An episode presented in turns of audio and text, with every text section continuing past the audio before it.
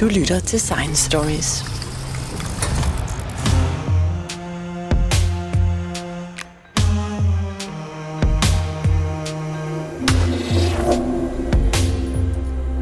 Endnu et år gået, så velkommen til Science Stories nytårspodcast 2023. Jeg hedder Jens Teget, og som tradition byder, vil jeg i denne nytårspodcast spille klip fra årets podcast og fortælle om, hvad man kan forvente sig fra Science Stories i det næste år. Vi har i årets løb slået alle tidligere lytterrekorder, og vores samlede antal aflyttede podcast på vores egen portal er nået 262.000 siden vi startede. Dette tal medregner dog ikke vores ugenlige flow-programmer fra DK4 DAB, som vi i øvrigt stoppede samtidig med, at DK4 DAB valgte at nedlægge deres kanal. Ideen med Science Stories er at inspirere og øge interessen for videnskab. Viden er vigtig for, at vi har et demokrati, og vi kan tale sammen om en fælles virkelighed, og ikke bare hver vores fantasi. Det er vigtigt at forstå, at viden ikke er statisk. Både videnskaben og vi selv lærer hele tiden nye ting. Og ny viden kan ændre vores opfattelse af, hvad der for mange virkede som den endelige sandhed. Derfor skal lærebøgerne med jævne mellemrum skrives om, og det man har lært i skolen for mange år siden, gælder måske ikke mere. Vi lever i en spændende tid, hvor verden forandrer sig hurtigere end nogensinde. Redaktionen af Science Stories er uafhængig og ikke underlagt udefra kommende politiske eller kommercielle interesser. Science Stories har siden maj 2020 kørt på frivillig basis. Vores projekt er baseret på basal nysgerrighed og fascination, men vi kan også være kritiske. Vi prøver at forstå grundlaget for viden og sætte den i perspektiv. Der er masser af nyheder om videnskab i medierne – i al den lirum larum af nyheder kan man nemt viste overblikket. Vi bliver bombarderet med viden uden sammenhæng og perspektiv. Viden, som ikke giver os den større forståelse, men bare isolerede bidder af viden, der i sig selv ikke giver nogen mening. Det vil vi gerne væk fra ved at give mere tid til at fortælle sammenhængende historier om baggrunden for, hvad der sker. Årets podcast bærer præg af, at vores fundraising har været lidt af en ørkenvandring. Men der er ændringer på vej. Vi har faktisk fået støtte fra DM til at lave en serie programmer, og vi har fået tilsavn om støtte fra Thomas B. Tries Fond og Otto Mønsted Fonden i det nye år. Vi har også nogle rigtig spændende projekter på tegnebrættet. En af vores begrænsninger er sproget. Vores podcast på dansk har per definition et meget lille publikum. Mest i Danmark og Grønland, men vi har faktisk en meget pæn lytterskare rundt omkring i Europa, og ikke mindst i Ohio, USA, som lytter til vores podcast, når de udkommer på engelsk. Det får os til at overveje, om der er bedre muligheder for at få støtte til at lave podcast for et internationalt publikum. Der er forskellige internationale støttemuligheder på vej, og så måske kommer der lidt flere engelsksprogede podcast og podcast med mere forskellige indhold i det nye år. Men tilbage til årets podcast. Vi startede med James Webb rumteleskopet. Året blev skudt i gang allerede den 28. december, hvor jeg tilfældigt opdagede, at en journalist, jeg kendte fra finsk tv, Jari Makinen, var afsted i Kuro i fransk Jana jeg ringede straks til ham og fik en aktuel rapport fra stedet, hvor man lige havde opsendt den raket, der skulle bringe James Webb-teleskopet op i sin Lagrange bane. Du lytter til Science Stories. Uh, once the telescope is cooled down far enough, um, the near-infrared camera can turn on in its short wavelength channel. Uh, the, the detectors have to be cold, and they're, co- they're only cold because the telescope's cold. Um, and when you reach low enough temperatures around, and I don't quote me on the number, but it may be somewhere around a minus 150 or minus 170 degrees Celsius, then you can turn those detectors on. And then you can start looking at photons arriving through 18 individual mirrors. And of course, they're not lined up at that point. So we start lining up the mirrors. Um, that will take quite a long time because it's complicated getting all of them um, focused and phased. And then, of course, we test out other parts of the instruments. Um, we have four instruments on board, not just the near infrared camera. And we will start taking pictures as calibration and validation So we will start taking images probably in about a month's time. Um, but you probably won't expect to see pretty pictures, public release images until six months. Um, that's more or less when it's planned because there's a lot of steps to do on making all those instruments work. They're very complicated. Um, and uh, we have to check and calibrate them all before we start releasing pictures from them. I just have a last question. So this is supposed to give us an idea about the formation of the first galaxies after Big Bang. Do you have any expectation of what this could lead to? Is there any any physics problem which this could solve to have this uh, early information about our universe development? I, I, think it, it solves astrophysics problems. I mean, I don't think it will answer anything to do with dark energy or dark matter. Probably not. We have fairly good handles on those from the cosmic microwave background and then the nearby universe. So that, you know, that 100 to 200 million years won't answer physics questions. I, I don't think. Maybe I'll be surprised. But it will certainly answer astrophysics questions. We don't know how these stars form, how long they live, um, how they return material into the um, interstellar medium um, and we because we can't see them until we've built Webb. So I think there are some, you know, we wouldn't have built it if we knew the answers. So uh, yeah, talk to us again in, in six or nine months' time, and we'll see what we find. Thank you very much uh, for your interview from Kuru. It was really really interesting. My pleasure. Yeah, we're flying back flying back tonight. So we. So tomorrow morning we'll be in, in Europe. Efter vi havde talt sammen, blev vi enige om, at det var på høje tid, at Science Stories fik en rapporter sendt afsted til at dække rumopsendelser for fransk Guyana. Så det ser vi frem til. I starten af året var der en del covid i omløb, men masse vaccinationer og mindre farlige mutanter gjorde det muligt at vende tilbage til den normale hverdag. Rigtig mange mennesker vil gerne vide mere om immunsystemet. I denne podcast talte jeg med immunolog og læge Beatrice Styring Andersen fra Gentofte Hospital og Københavns Universitet om, hvordan immunsystemet virker, og hvorfor vi får allergier, psoriasis og eksem. Hvad er immunsystemet egentlig for en størrelse? Det er jo et kæmpe stort spørgsmål, og øh, det jeg arbejder mest med, det er jo immunforsvar i huden. Men immunforsvaret i altså kroppen, den findes jo alle vegne, og alle celler er en del af det. Hvis vi tager huden for eksempel, som er jo et, et barriereorgan, så har vi jo en masse hudceller, og alle hudceller kan registrere stress. Og det kan være for eksempel en splint eller nogle bakterier, som den ikke kender. Og det vil sige, hvis man bliver udsat for nogle bakterier, som trænger igennem huden, som i øvrigt er, er, er rigtig god til at forsvare en mod alt muligt. Men hvis der skulle komme nogle bakterier ind, eller virus, jamen øh, så står der et helt arsenal klar. Det gør det nemlig. Fordi det vi har fundet ud af de senere år, det er jo, at, at øh, vi har noget, der hedder et mikrobiom. Det vil sige, at vi har bakterier og virus og svampe på vores hud. Og dem lever vi jo sammen med. Men så hvis det sker det, at, øh, at vores hudbarriere bliver ødelagt, det kan være, hvis man for eksempel har eksem, eller hvis der kommer, ligesom jeg sagde før, en splint, så sker der noget med, med huden, hvor vi skal registrere, at der er sket en penetration, altså der er kommet noget ind, som ikke skal være der.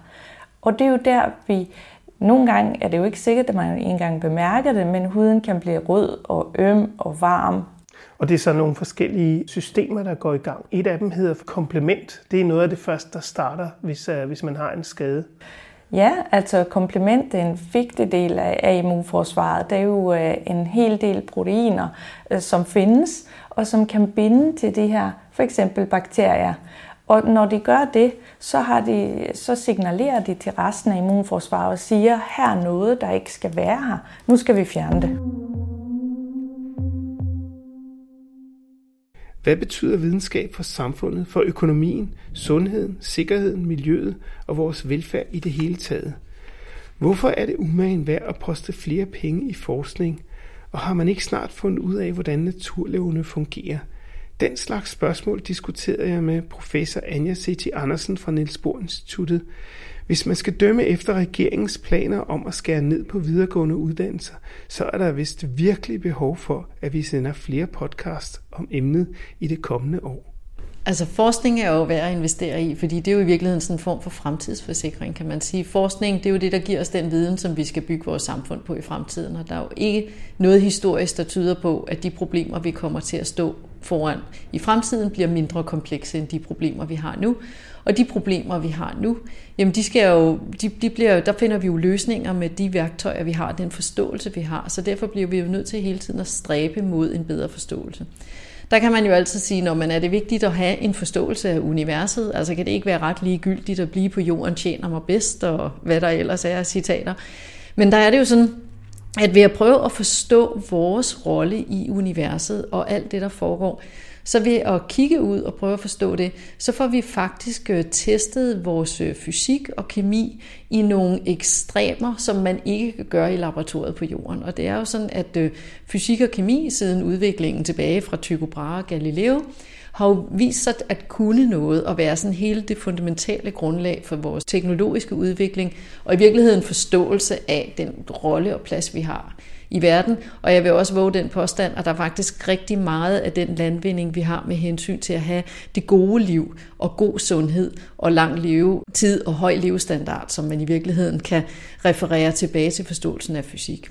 Så kan man jo teste i laboratoriet, men ude i universet, der er nogle ret ekstreme ting, fordi der er sådan ekstremt meget tyngdekraft, eller der er ekstreme hastigheder, eller ekstreme temperaturer, som gør ved at kigge på, hvordan objekterne gør, så får vi testet vores fysiske teorier på måder, vi ikke kan teste dem på jorden, og så finde ud af, holder de? Altså er det, det er jo sådan, at videnskab er jo en søgen efter sandheden. Og vi kan jo aldrig være helt sikre på, at vi har fundet sandheden. Det er sådan en evig søgen. Det vi kan være sikre på, det er, når noget er forkert.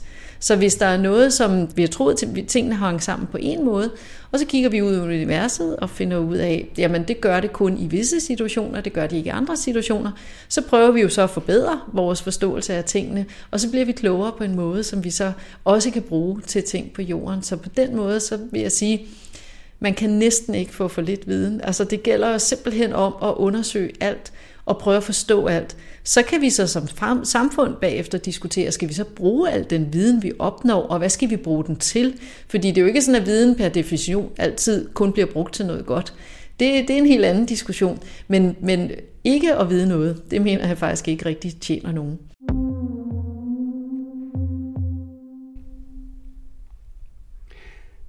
Mellem 5 og 15 procent af alle fødende kvinder bliver ramt af en fødselsdepression eller anden psykisk sygdom. I Danmark udvikler ca. 8-9.000 nybagte mødre hver år en psykisk lidelse. Og det er ikke bare de fødende kvinder, som risikerer at blive ramt. Der er også 4-5.000 nybagte fædre, som får en fødselsdepression årligt. Hvad er der galt, og hvad kan man gøre for at forbedre situationen? Jeg talte med professor Trine Munk Olsen fra HOPE-projektet på Syddansk og Aarhus Universiteter om, hvad der går galt.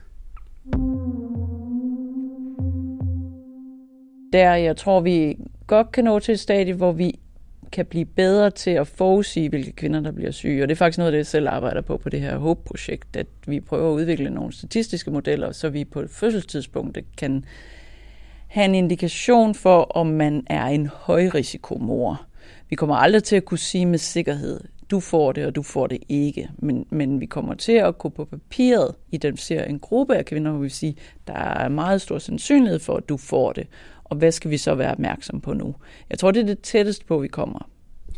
Men hvordan kan man gøre det? Er der, er der nogle bestemte parametre, som man kan sige, at den kvinde vil få det og det, fordi hun har gennemgået nogle ting tidligere i sit liv, eller måske øh, har nogle særlige problemer? Ja, altså, der er vi faktisk ret langt. Sådan i forskningssprog vil det hedde, at vi har identificeret risikofaktorer. Så vi har identificeret enkelte forhold eller enkelte faktorer, som betyder, at man på papiret har en øget risiko for at udvikle for eksempel en fødselsdepression.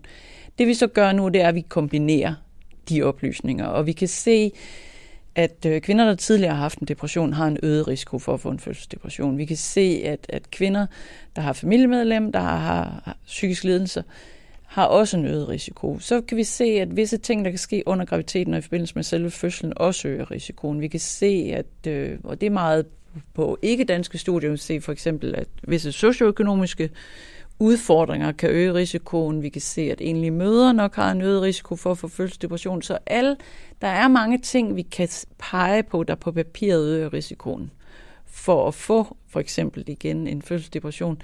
Men det betyder bare stadigvæk ikke, at man er den, der får det. Og det er det, der er udfordringen i det her, hvis vi vil blive bedre til, at, at der er måske i journalen et, et rødt flag, der siger, her er en, en på papiret sårbar kommende mor. Og hvad med mændene? Altså, der er jo masser af mænd, der også får øh, både depressioner og andre lidelser.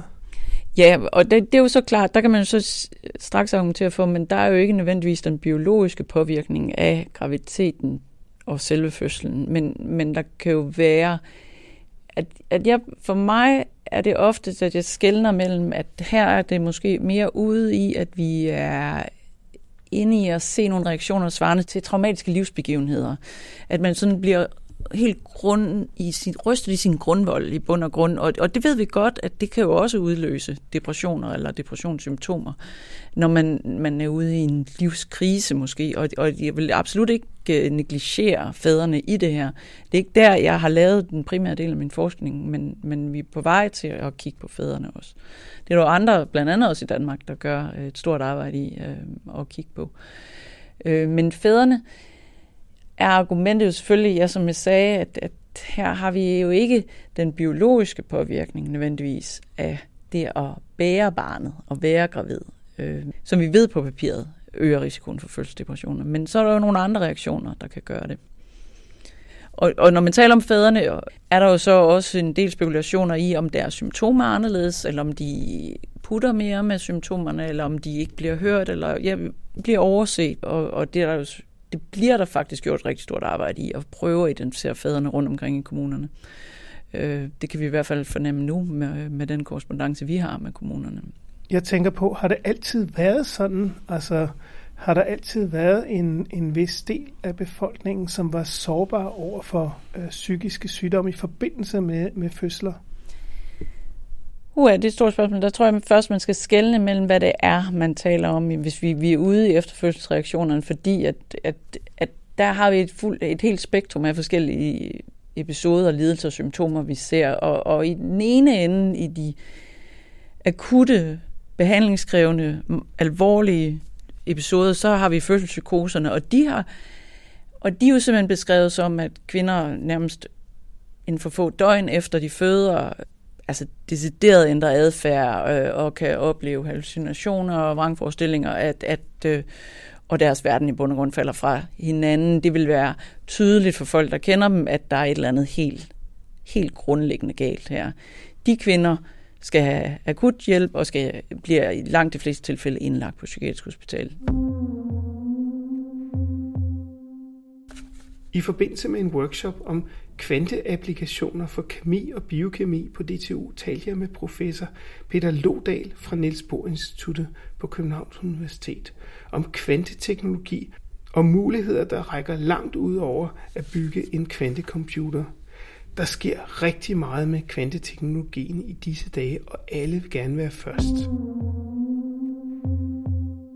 Noget af det, man hører om, det er, at, øh, at kvantecomputeren kan behandle meget store talmængder og meget store mængder af, af parametre på én gang. Ja, det er præcis det, som er hvad skal man sige, indmaden i kvantecomputeren, at, at man koder informationen i kvantemekaniske superpositionstilstande. Og kvantemekaniske superpositionstilstande kan indeholde enorme mængder information. En eksponentielt voksende information. Så når jeg begynder at kode information i kvantebits, i mit tilfælde i fotoner, som er den teknologi, som jeg udvikler, med, udvikler i min laboratorie, jamen så vil den information, jeg kan kode i mit system, vokse eksponentielt med antallet af fotoner, jeg tager. Og den eksponentielle vækst er helt, helt enorm. Så, så blot 80 fotoner øh, kan indeholde mere information, end, end menneskeheden har genereret nogensinde. Så det viser den her eksponentielle eksplosion i information, som er kodet i kvantemekaniske systemer. Det er også en udfordring i øvrigt, fordi det, det er derfor, at klassiske computer ikke kan og aldrig vil kunne komme til at regne på, på, på mange øh, kvantemekaniske problemer, kemiske reaktioner, øh, kemiske processer, er kvantemekaniske processer. Men den her kvantekompleksitet, som er kodet i de her kemiske molekyler, kan vi simpelthen ikke repræsentere på med, med klassiske computer, altså med eksisterende computerteknologi. Så for overhovedet at komme til at regne på den klasse af problemer korrekt, så skal vi simpelthen udvikle helt ny teknologi. Og det er det kvantecomputerteknologi potentielt vil kunne gøre. Simpelthen løse ting, som vi ikke kan regne på i dag, aldrig vil kunne komme til at regne på i dag, på grund af den her eksponentielle kompleksitet. Så vi tænker måske en computer, vi kan løse alt på en computer. Det kan vi overhovedet ikke. Øh, der er simpelthen en helt, helt række problemer, som vi simpelthen ikke kan løse. Øh, vi prøver, og vi laver tilnærmelsesvise beregninger på komplekse molekyler, men det er under en hel række antagelser, øh, som hvis du vil gøre det mikroskopisk korrekt, kvantemekanisk korrekt, så kan man simpelthen ikke. Så det er det nye paradigme øh, for at regne korrekt øh, på kvantekomplekse systemer. De muligheder, vi ser, øh, at kvantecomputer vil være helt, helt velegnet til, skræddersyet til, kan man sige, at løse den type problemer. Men også en række andre problemer. Det kunne også være logistikproblemer, for eksempel øh, altså klassiske logistikproblemer. Det kunne også være at bryde eksisterende krypteringssystemer. Der er en række algoritmer til at løse klassiske problemer, som vi ved, at kvantecomputer også vil være velegnet til. Men hvis du spørger mig, hvor, hvor, hvor det store øh, øh, gennembrud, altså hvor, hvor det store anvendelse af kvantecomputerteknologi vil komme, så vil jeg sige, at det vil være til at løse kvantemekaniske, komplekse kvantemekaniske problemer. Simpelthen fordi det er det, kvantecomputer nærmest er født til at være velegnet til at gøre.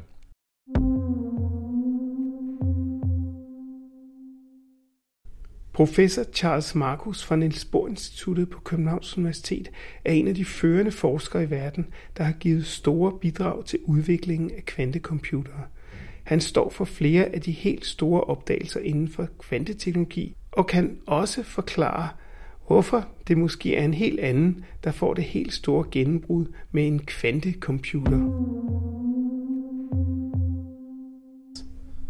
Well, I wouldn't say that. First of all, I wouldn't call it an elephant in the room. I would call it job security. You know, it's it's nice to have my the work that I'm interested in not be solved already. Fact, sometimes every time I open up a journal and I see that some problem that I'm working on is uh, solved, you know, part of me is excited and part of me is disappointed because I, I like to see progress in the field. Uh, but at the same time, certain areas get closed off, and you say, "Oh, I thought it was going to be different than this," and it came out like that. Okay, so then, you know, the field is evolving quickly, and and I think that what is maybe built into your question that I want to talk about is what's taking so long? We know what the problem is. You could have interviewed me 20 years ago, and I would have said almost the same thing that I'm saying now. And you kind of are saying, well, come on, just go in the lab and do it. What's the problem? Why don't you, you know, you say, oh, you have to build this and it has to do that and you have to not be measured. And you could have said, said this 20 years ago. What the hell have you been doing for 20 years? And all I can say is it turns out it's pretty hard. And, and it's hard for sociological reasons or cultural reasons in, in addition to technical reasons. It's hard because most of us don't know how to do that many different things. So most of us just do what we kind of know what to do. So I have a couple of physical problems that I'm familiar with. And I can't just go work on something completely different than that. I mean, I could try, but it would take me 10 years to figure out to get to the state of the art. That's about how long it takes to get good at something. So I stick in my little area and I work on things that I already know how to do. Moreover, the fact that I'm in a university means that, that really my principal job, my main job, the job I get paid for, is education. And, and so I worry about the young students in the lab as much as I worry about whether or not I've built a quantum computer or not. You know, maybe if I didn't worry about people and I only worried about technology, things would be different, but it's impossible to develop a technology without people. So you end up worrying about if you're running a laboratory you end up worrying about people whether whether you're in a university or not. And people don't know how to do everything. So what happens people who know how to work with atoms work with atoms. People who know how to work with superconductors work with superconductors. People who know how to work with semiconductors work with semiconductors. And maybe none of those technologies is exactly the right way to do it. Maybe it's going to have to be a little bit of atom and a little bit of superconductor and a little bit of semiconductor and a little bit of you know something else. And maybe it has to be at low temperature. Maybe it has to have light shined on it. But there aren't very many people who know how to shine the light, make the semiconductor, make the superconductor, make the atoms, and do all of that stuff together. And so we tend to stay in our own little areas by our own personal histories. So I think that what you know what the field would benefit from would be first of all recognizing that important technologies almost always take a lot of time and you know that time that time can be generations to advance the field. I mean, we tend to, you know, think, oh, the uh, the the solution to uh, the COVID vaccine, you know, just fell out of the tree. Isn't that amazing that we were able to develop that in 12 months? Why can't you build a quantum computer? Look how fast they were developing the the COVID vaccine. Well, you're a biologist. You know that that work didn't develop overnight. That there's decades of prehistory to that work. Yeah, of course, that was uh, all the way back to uh, the 50s where we understood the gene and genetic information and many other things which were necessary, and the whole I new it's the class, yeah. the whole new class of uh, genetic information which exists in bacteria and which has been used to to produce But each step uh, needed vaccine. to be Yeah. understood, and each step took a few years. Exactly, but listening to you, I also have the sensation because every time I ask you a question of why couldn't you just do this and that, you say that you know the physics behind it, and these are hundred years old questions. So uh, it's not nothing surprising there. So is it just an engineering problem you are trying to solve now? Well, I wouldn't use the word just. I mean, engineering is a great discipline, and and uh, you know, the use of the word just suggests something that, like it's easier than physics, or something like that. But it's not. It's it, it's it's just physics. The engineering is the hard problem. And, and let me just let me give you an example. Most of the superconducting qubits that people make now, I'll pick one example. There are other qubits, okay. Most of the superconducting qubits that people now are made out of aluminum. And aluminum is a metal that superconducts, but you have to go down to two degrees above absolute zero before it becomes a superconductor, you know, which is like the temperature of, of deep space. And then you have to go another factor of 10 or another factor of 20 below that before you get good qubit behavior. So you you're stuck down near absolute zero trying to get these things to work. So the first question you could ask would be, well, we know that there are higher temperature superconductors. We know that 30 years ago there was invented a whole class of superconducting materials whose superconducting transition temperatures are you know 50 times higher than than aluminum. So why don't you use those? Ligesom vi troede, at de flyvende tallerkener for længst var gået af mode, så er de tilbage i medierne i nye og mere moderne og strømlignede versioner.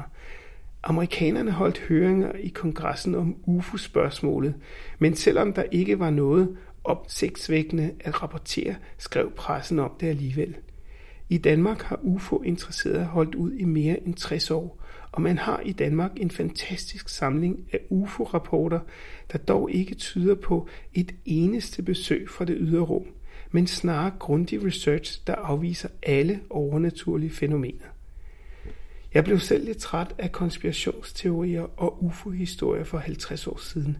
Her taler jeg om fænomenet med Magart og Ph.D. i religionshistorie Michael Rothstein fra Institut for Historie ved Syddansk Universitet, og vi prøver at forstå, hvad der er med disse tallerkener og hvad de tegn på i samfundet.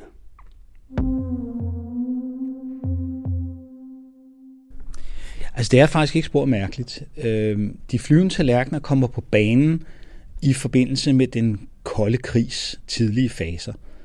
Folk lever i sådan et, øh, hvad skal vi sige, sådan et, et stresset miljø der i, øh, i midten af 1940'erne. 2. verdenskrig er lige færdig, den kolde krig er begyndt at fryse til. Og man er bange for russerne, man er bange for øh, overlevende nazister måske. Man føler sig heller ikke helt trygge ved, hvad ens eget efterretningsvæsen eller ens eget militær kan finde på. Og forestillingen om, at vi ikke er i stand til at magte vores eget liv og magte vores egen verden, den, den, øh, den, den vokser. Og en helt almindelig teori er altså, at de flyvende tallerkener og rumvæsenerne bliver introduceret i vores fantasi og i den kulturelle bevidsthed som sådan en slags maler, der skal stige ned og sørge for, at alt går godt i en situation, hvor vi ikke kan klare skærene selv. Og derfor er det heller ikke så mærkeligt, at øh, det her med teknologi eller atomkraft eller frygten for atombomber og den slags der, den, øh, den gryende rumfart der i begyndelsen af 50'erne osv. spiller en afgørende rolle for, øh, for det her. Så det kulturelle miljø spiller altså en gevaldig rolle. Altså den politiske situation, den økonomiske situation, hvordan folk tænker og føler. Øh, og lige nu er der altså nogle ting i vores verden, der gør, at de flyvende tallerkener er blevet populære igen. For det er præcis som du siger, det går lidt op og ned, men det gør det med alting. Det er på samme måde med øh, politiske filosofier eller religiøse forestillinger, eller hvad ved jeg. De kan komme og gå lidt alt efter, øh, hvordan vinden blæser. Så det er et lidt af et modefænomen, men, men nogle af os er jo så gamle, så vi huske sidste gang, at det var moderne.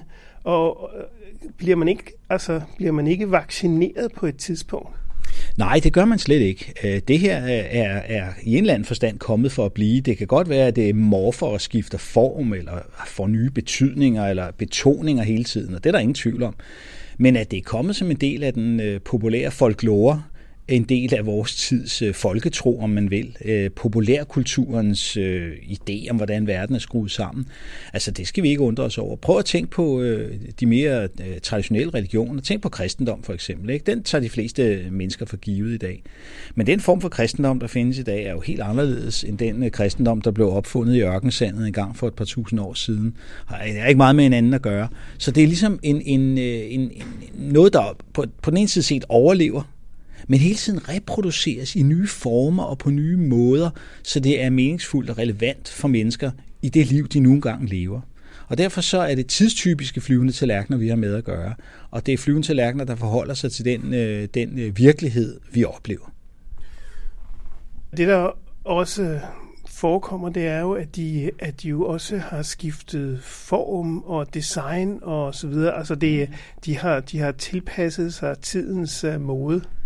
Ja, altså vi kan jo, vi kan jo øh, tage udgangspunkt i den, skal vi sige, konkrete fysiske udformning af den flyvende tallerken. Ikke? Og går vi tilbage til begyndelsen af 50'erne, hvor de første folk siger, at de har været ombord i sådan nogen og været på besøg på Venus og den slags, ikke? så får vi en fortælling, som er øh, æstetisk i fuld harmoni med sådan, som biler så ud dengang, pyntelister, blinklys, botthorn. Vi ser ligesom det amerikanske dollargrin, ikke? omsat i et rumskib – og man, besøger, man besøger Venus og Saturn og Mars. Øh, og de her folk, der har været på tur med de flyvende tallerkener, kan fortælle, hvordan byerne ser ud på de planeter, hvordan moden er, hvad man spiser til aftensmad osv. Så, videre. så det er sådan for os i dag en fuldstændig naiv øh, idé, øh, der kommer til udtryk. Man tænker, i dag er rand og hop, men dengang tog folk det sgu alvorligt. I dag er de flyvende tallerkener blevet helt anderledes. Altså, de er strømlignede og øh, er, er sådan øh, mere diffuse og er sådan æstetisk knivskarpe. Det vil sige, vi kan ikke, vi kan ikke regne med at, øh, at, at ligesom have styr på dem, som man havde dengang i 50'erne, fordi i dag tænker vi anderledes. I dag er form noget andet, end det var dengang. I dag er design og æstetik noget andet, end det var dengang. Og de tager selvfølgelig ikke til Venus eller Mars for at besøge byerne der, for i dag ved enhver idiot, at der ikke er byer på Mars og Venus. Det ved vi. Det vidste man ikke på samme måde i 50'erne. I hvert fald ikke, hvis man var en ganske almindelig herr Jensen eller, eller Mr. Smith. Øhm, så noget, altså, den viden, vi har, den måde, vi former vores verden på osv., er reflekteret i myterne om de flyvende tallerkener. Og derfor er de noget andet i dag. Så når du siger, at de er kommet igen, og bliver man ikke klogere, så er svaret, ja, de er i en vis forstand kommet igen, men det er sådan et remake. Altså det er en, en, en moderne modulation over et gammelt tema, sådan så det altså er noget nyt i lige så høj grad. Mitokondrier bliver kaldt cellernes kraftcentre. De danner energi ud fra fødevarer, og de er måske nøglen til at stoppe aldring og kurere en lang række alvorlige sygdomme. Motion er godt for kroppen i en lang række sammenhænge. Jeg interviewede Sen Yang fra University of Virginia og lærte meget nyt, som jeg ikke vidste. Det varede dog ikke længe, før at Sen Yang igen var tilbage i Danmark for denne gang at modtage Jacobeus-prisen 2022 fra Novo Nordisk Fonden en pris på 1,5 millioner kroner. What can you tell me about mitochondria's role in your body? Mitochondria are the powerhouses of the cells. So all the energies, majority of the energy generation uh, happens in mitochondria. This is a small organelle in the cell that is so tiny you cannot see it by naked eye. If you can see the cell by regular microscope, you have to use a very special microscope to enlarge it to see the small mitochondria, which is about one micrometer in diameter. And people think they are oval shaped organelles in the, floating in the cell, but in reality, they are all connected. These organelles have two membranes. One is called the outer membrane, the other one is called the inner membrane. Outer membrane looks smooth, the inner membrane folding in the space within mitochondria, making more surface area for the important component of these power plants, like our solar battery. Uh, so on this inner membrane, you have a lot of proteins. They bind together, form these special structures like a power plant, and so that the nutrient coming into the cell, like a sugar, fat, proteins, they can be oxidized to form this called a reducing equivalency, more like a fuel for the, um, the power plant to generate energy.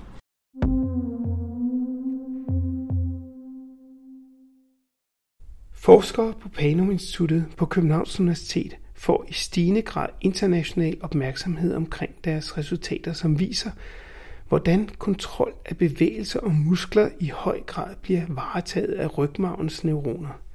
Ifølge forskningsleder Rune V. Berg skal vi i højere grad se kontrollen over vores muskelmasse som et distribueret system, hvor det lokale netværk af neuroner har en vigtig rolle. Det er ikke første gang, jeg interviewede lektor Rune Berg fra Institut for Neurovidenskab ved det Sundheds- og Medicinsvidenskabelige Fakultet på Københavns Universitet. Men denne gang var der en artikel på vej i Nature, og forskere fra hele verden bakkede resultaterne op. Rune Berg, nu er det efterhånden halvandet år siden, at jeg talte med dig og din kollega omkring, hvordan nervecellerne egentlig fungerer. Og jeg kan huske, at I var meget usikre på en masse af jeres konklusioner, og I vidste ikke lige, om man nu også kunne sige, at det var sådan, som I sagde. Men det har ændret sig meget siden.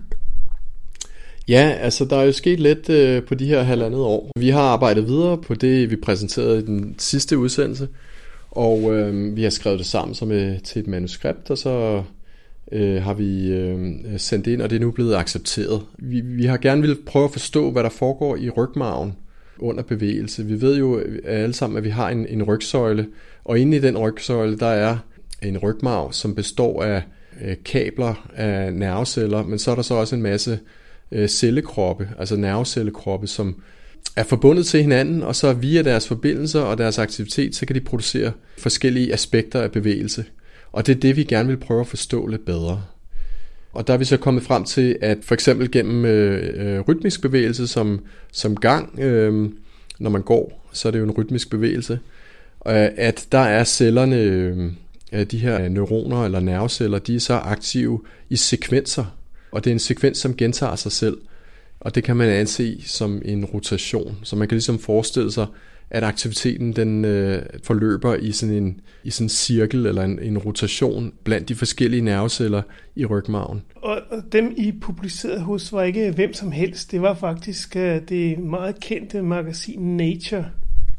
Ja, det er rigtigt. Og man kan også spørge sig selv om, hvorfor at sekvenser af neuronal aktivitet, at det hører til i sådan en tidsskrift. Men det er jo fordi, at der har igennem øh, mange årtier været en, en, en hypotese om, at det var moduler, der var aktive, og det er ligesom, at, øh, at når, når de forskellige muskler trækker sig sammen, så er det så er der et tilsvarende gruppe eller et modul af neuroner inde i rygmarven, som er aktiv samtidig. Men, men den måde at tænke på, den øh, passer meget dårligt med de eksperimentelle observationer, vi har gjort os i de forsøg, vi har lavet.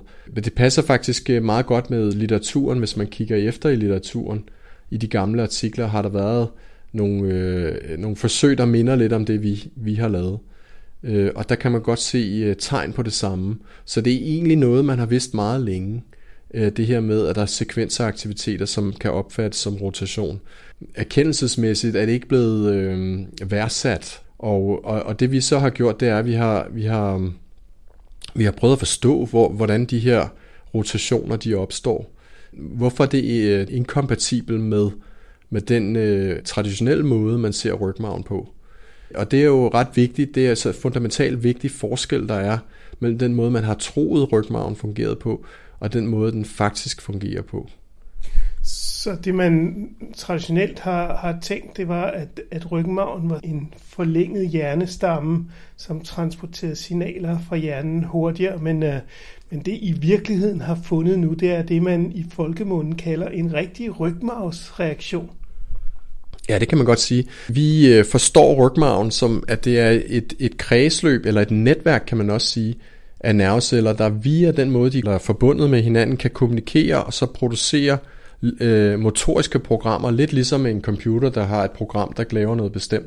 Så kan man sige, at der også i rygmarven ligger forskellige programmer.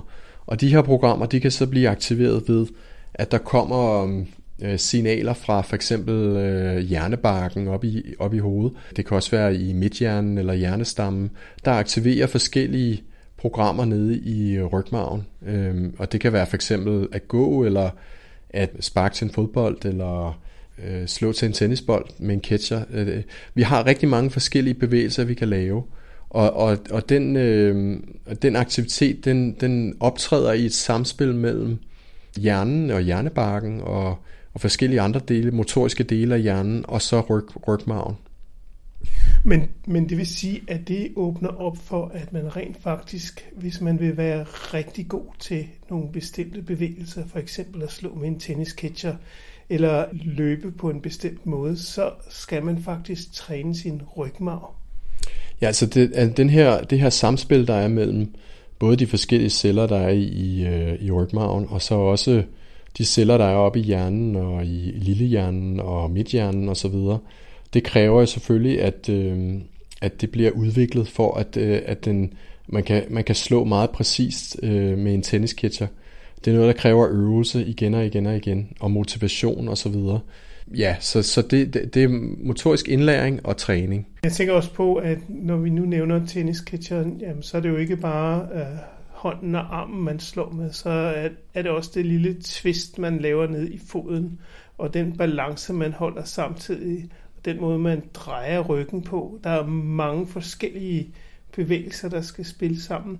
Er det nogen, som, som kroppen skal lære over det hele? Ja, altså det er jo enormt kompliceret faktisk, fordi der er jo virkelig mange øh, forskellige frihedsgrader i, hvordan man bevæger kroppen.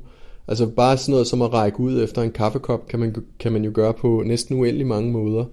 Og, øh, og, og jeg tror også, at det er individuelt for person til person, præcis hvordan man laver en motorisk handling, altså at række ud efter en kaffekop. Jeg tror, hvis man analyserer det i detaljer, vil være forskelligt, øh, næsten ligesom et fingeraftryk fra person til person. Øhm, så hvordan vi gør det, øh, og hvordan vi koordinerer for eksempel, som du siger, øh, hvordan vi bevæger eller, eller holder benene, når vi slår med en tennisketcher, alle de her ting, det er, det er noget, som optræder ved, øh, at, øh, at hjernen orkestrerer de forskellige dele af rygmarven, de, som så styrer de forskellige muskler i kroppen. Øh, og det kræver selvfølgelig meget, øh, meget træning og øvelse, øh, hvis det skal gøres præcist. Det er 25 år siden Danmark sidst fik en Nobelpris. Denne gang er det professor Morten Meldal fra Kemisk Institut på Københavns Universitet, der skulle til Stockholm og modtage den største og mest prestigefulde pris, der gives. Nobelprisen i kemi deles i år mellem Morten Meldal, Carolyn R. Bertossi og K. Barry Sharpless for opdagelsen af klikkemi og bioortogonal kemi. Jeg talte med Morten Meldal om den nye type kemiske reaktioner, der i løbet af de sidste 20 år er blevet vidt udbredt i både forskning og industri. Morten Meldal forklarer baggrunden for sin forskning, der førte til de spændende resultater, og undervejs fortæller han i klippet også om sin vision om undervisning i kemi for de yngste, og om forholdene for forskning og hvad der kan gøres for at styrke dansk forskning. Det problem, der er, hvis man skal definere sin forskning fem år ud i fremtiden, det kan man simpelthen ikke. Øh, man er nødt til at kunne skifte retning øh, undervejs og følge de spor, som viser sig i ens laboratoriearbejde. Det er meget, meget, meget vigtigt, og den frihed eksisterer nu i de største fonde. Øh, det var sværere før i tiden, og især i EU-midler, der, er det, der får man faktisk assignet en officer, som sørger for, at man laver punkt for punkt det, man har søgt penge om. Og det er selvfølgelig fuldstændig forkert strategi, hvis man skal have øh, banebrydende forskning. Og banebrydende forskning, det øh, tror jeg, vi øh, får chancer for at få i Danmark, for Danmark har en utrolig øh, god funding af forskning i form af Novo Nordisk, som jo er et øh, virkelig stort foretagende med meget, meget stor formue, som går i høj grad til forskning. Det tror jeg, at mange af de andre lande øh, er for uden, og derfor så kan det være sværere i andre lande faktisk at få den højde, som vi i dag har i Danmark. Så jeg forudser, at der måske ikke går så mange år, som der er gået siden sidst, øh, til vi får en ny øh, Nobelpris i Danmark. Det lyder rigtig spændende, men de fonde, du lige nævnte der, det er jo altså private fonde, det er jo ikke den offentlige forskning og den universitetsforskning, der foregår. Nej, og det er fuldstændig korrekt, og det burde være sådan, at øh, funding øh, fulgte et princip om, at forskeren ved bedst, hvad forskeren skal lave. Og det vil sige, at vi burde give øh, de aktive forskere med meget stram politik, give de aktive forskere øh, midler, som svarer til det, de lige har lavet. Og så får de lov til frit at lave, hvad de vil de næste øh, periode. Det vil være den sundeste måde at give forskningsmidler på, efter min mening. Og jeg tror, at øh, man er tilbøjelig til at overkontrollere, hvis bare der er en, der ikke følger god skik, Øh, så er man tilbøjelig til med det samme at overkontrollere hele massen af forskere. Men jeg tror, effektiviteten øh, uden kontrol vil være langt, langt bedre, end den er med kontrol. Men man kan også sige, at, at øh, man i høj grad giver penge til dem, der i forvejen er succesfulde. Men det betyder også, at hvis man har en helt ny idé, så er det jo altså svært at komme til at få lov at lave den. Ja, der vil jeg igen rose nogle af fondene, især Vilum med deres Vilum eksperiment og Nørd med deres, øh, altså Novo-fondet med Nørd. Øh, det er nogle gode øh, programmer, som supporterer skæve idéer og lyst til at gøre, hvad man øh, synes er mest spændende, øh, uden at skille alt for meget til de her hot words, som jo normalt er det, der kontrollerer, hvem der får penge. Nu har du lige fået beskeden om, at du får Nobelprisen. Hvad skal der nu ske øh, fremover? Hvad forventer du dig, at, at der vil ske øh, af ændringer, efter du har fået Nobelprisen? Jeg håber da, at øh, det har en betydning på landsplan for, hvordan vi øh, uddanner øh, vores unge mennesker mod forskningsaktiviteter i sidste ende. Jeg synes, verden er jo lavet af kemi, kan man sige. Der er intet omkring os, der ikke er kemi alle løsningerne på øh, globale øh, problemer har et stort element af kemi i sig. Øh, så der er næsten ikke noget sted, man kan pege hen, hvor kemi ikke er fundamental betydning for vores fortsatte eksistens og udvikling. Så derfor mener jeg, at man måske burde tænke mere kemisk helt tilbage, eller naturfagsmæssigt helt tilbage på første klasse niveau, så det kommer på linje med at lære at læse og skrive og regne. Men man kan sige, at kemi er også lidt abstrakt. Altså det kræver, det kræver sådan lidt matematisk forståelse. Vil du ikke mene det? Nej, øh, kemi er faktisk en øh, rummelig ting. Det er en tredimensionel verden. En abstraktionsverden, som man sagtens kan animere og give de børn.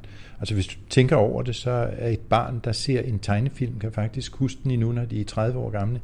16-årig, der har set en tegnefilm, har glemt den tre dage efter. Så barnet har en utrolig evne til at indleve sig i øh, fantasiverdener og i øh, abstraktioner.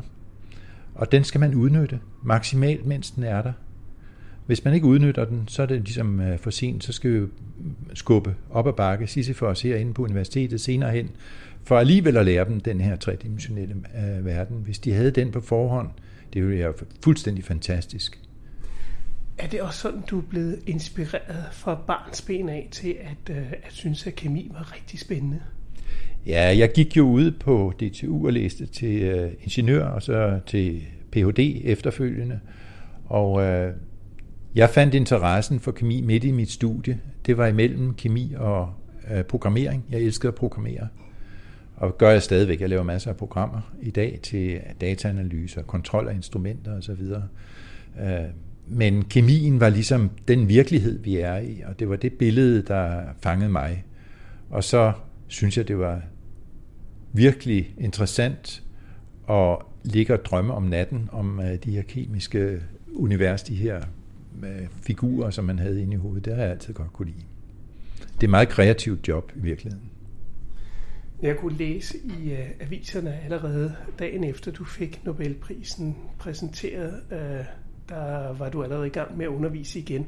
Er det noget, du vil holde fast i? Ja, det er det, fordi jeg synes, at øh, vi skylder faktisk hele samfundet, at vi laver kandidater, som kan det bedst mulige, når de kommer ud herfra. Og øh, det er det, vi prøver på, altså at lære dem virkelig grundig organisk kemi, øh, som den sidste olie, inden de forlader stedet her.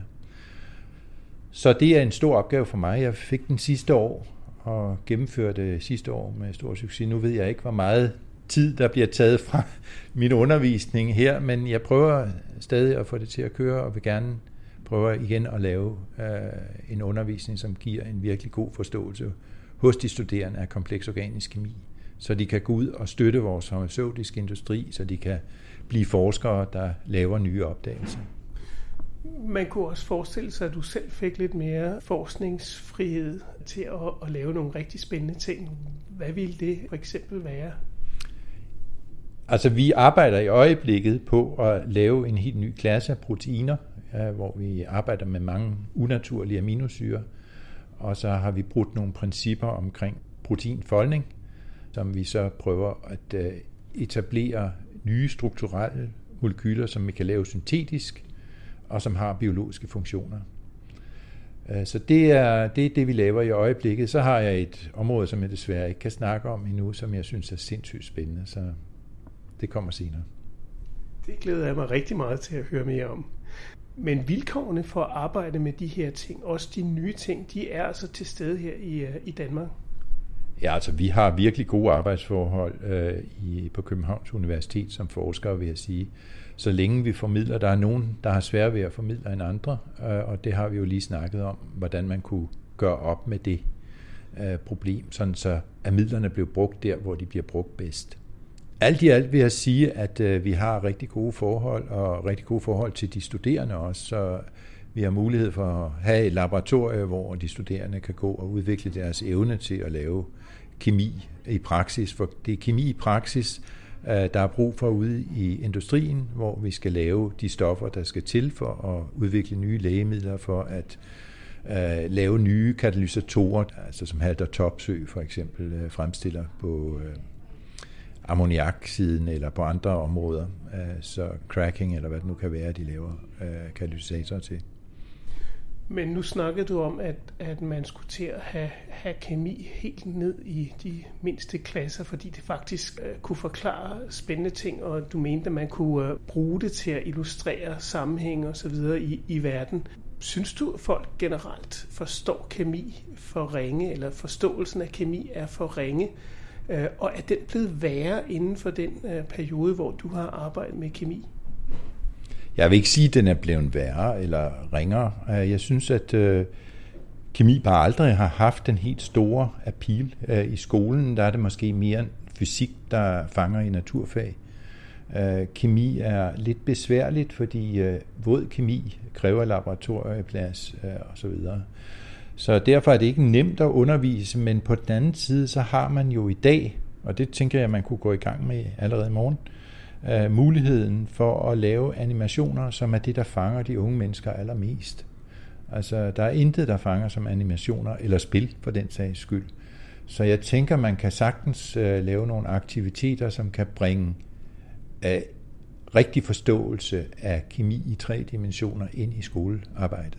Det vil give en, en, en langt bedre forståelse for, hvordan man bruger kemi og hvordan man bruger øh, kemiske processer. Ja, det er jo et spørgsmål øh, om senere hen at øh, kunne danne forbindelser ind i hjernen, associere imellem den viden, man har om det ene og det andet og tredje, og de hukommelser, man har øh, fra barnsben af, hvor man blev forvist øh, rumlige strukturer, som bevægede sig, som gjorde ting med hinanden. Og børn er sindssygt dygtige til at huske, og især at huske billeder. Jeg ved ikke, du kender sikkert fra dig selv, hvis du tænker tilbage på din barndom, så har du nogle klare billeder fra den gang. Du har måske mindre klare billeder fra din øh, ferie på Mallorca for 10 år siden. Ikke? Du lytter til Science Stories. Jeg synes, øh, omkring det der med internationalt samarbejde, så synes jeg, det er meget vigtigt at have samarbejder også over grænserne, men det er også meget vigtigt, at øh, det ligesom køres af et dansk projekt, hvis det endelig skal være. Så hvis vi skal have internationalt samarbejde, så mener jeg, at fondene skal ind og investere i det, så man får et øh, PI-center her, som ligesom kører samarbejde med udenlandske satellitter eller søsterorganisationer, så det ikke bliver et påhæng til en udenlandsk forskning, øh, vi laver i Danmark.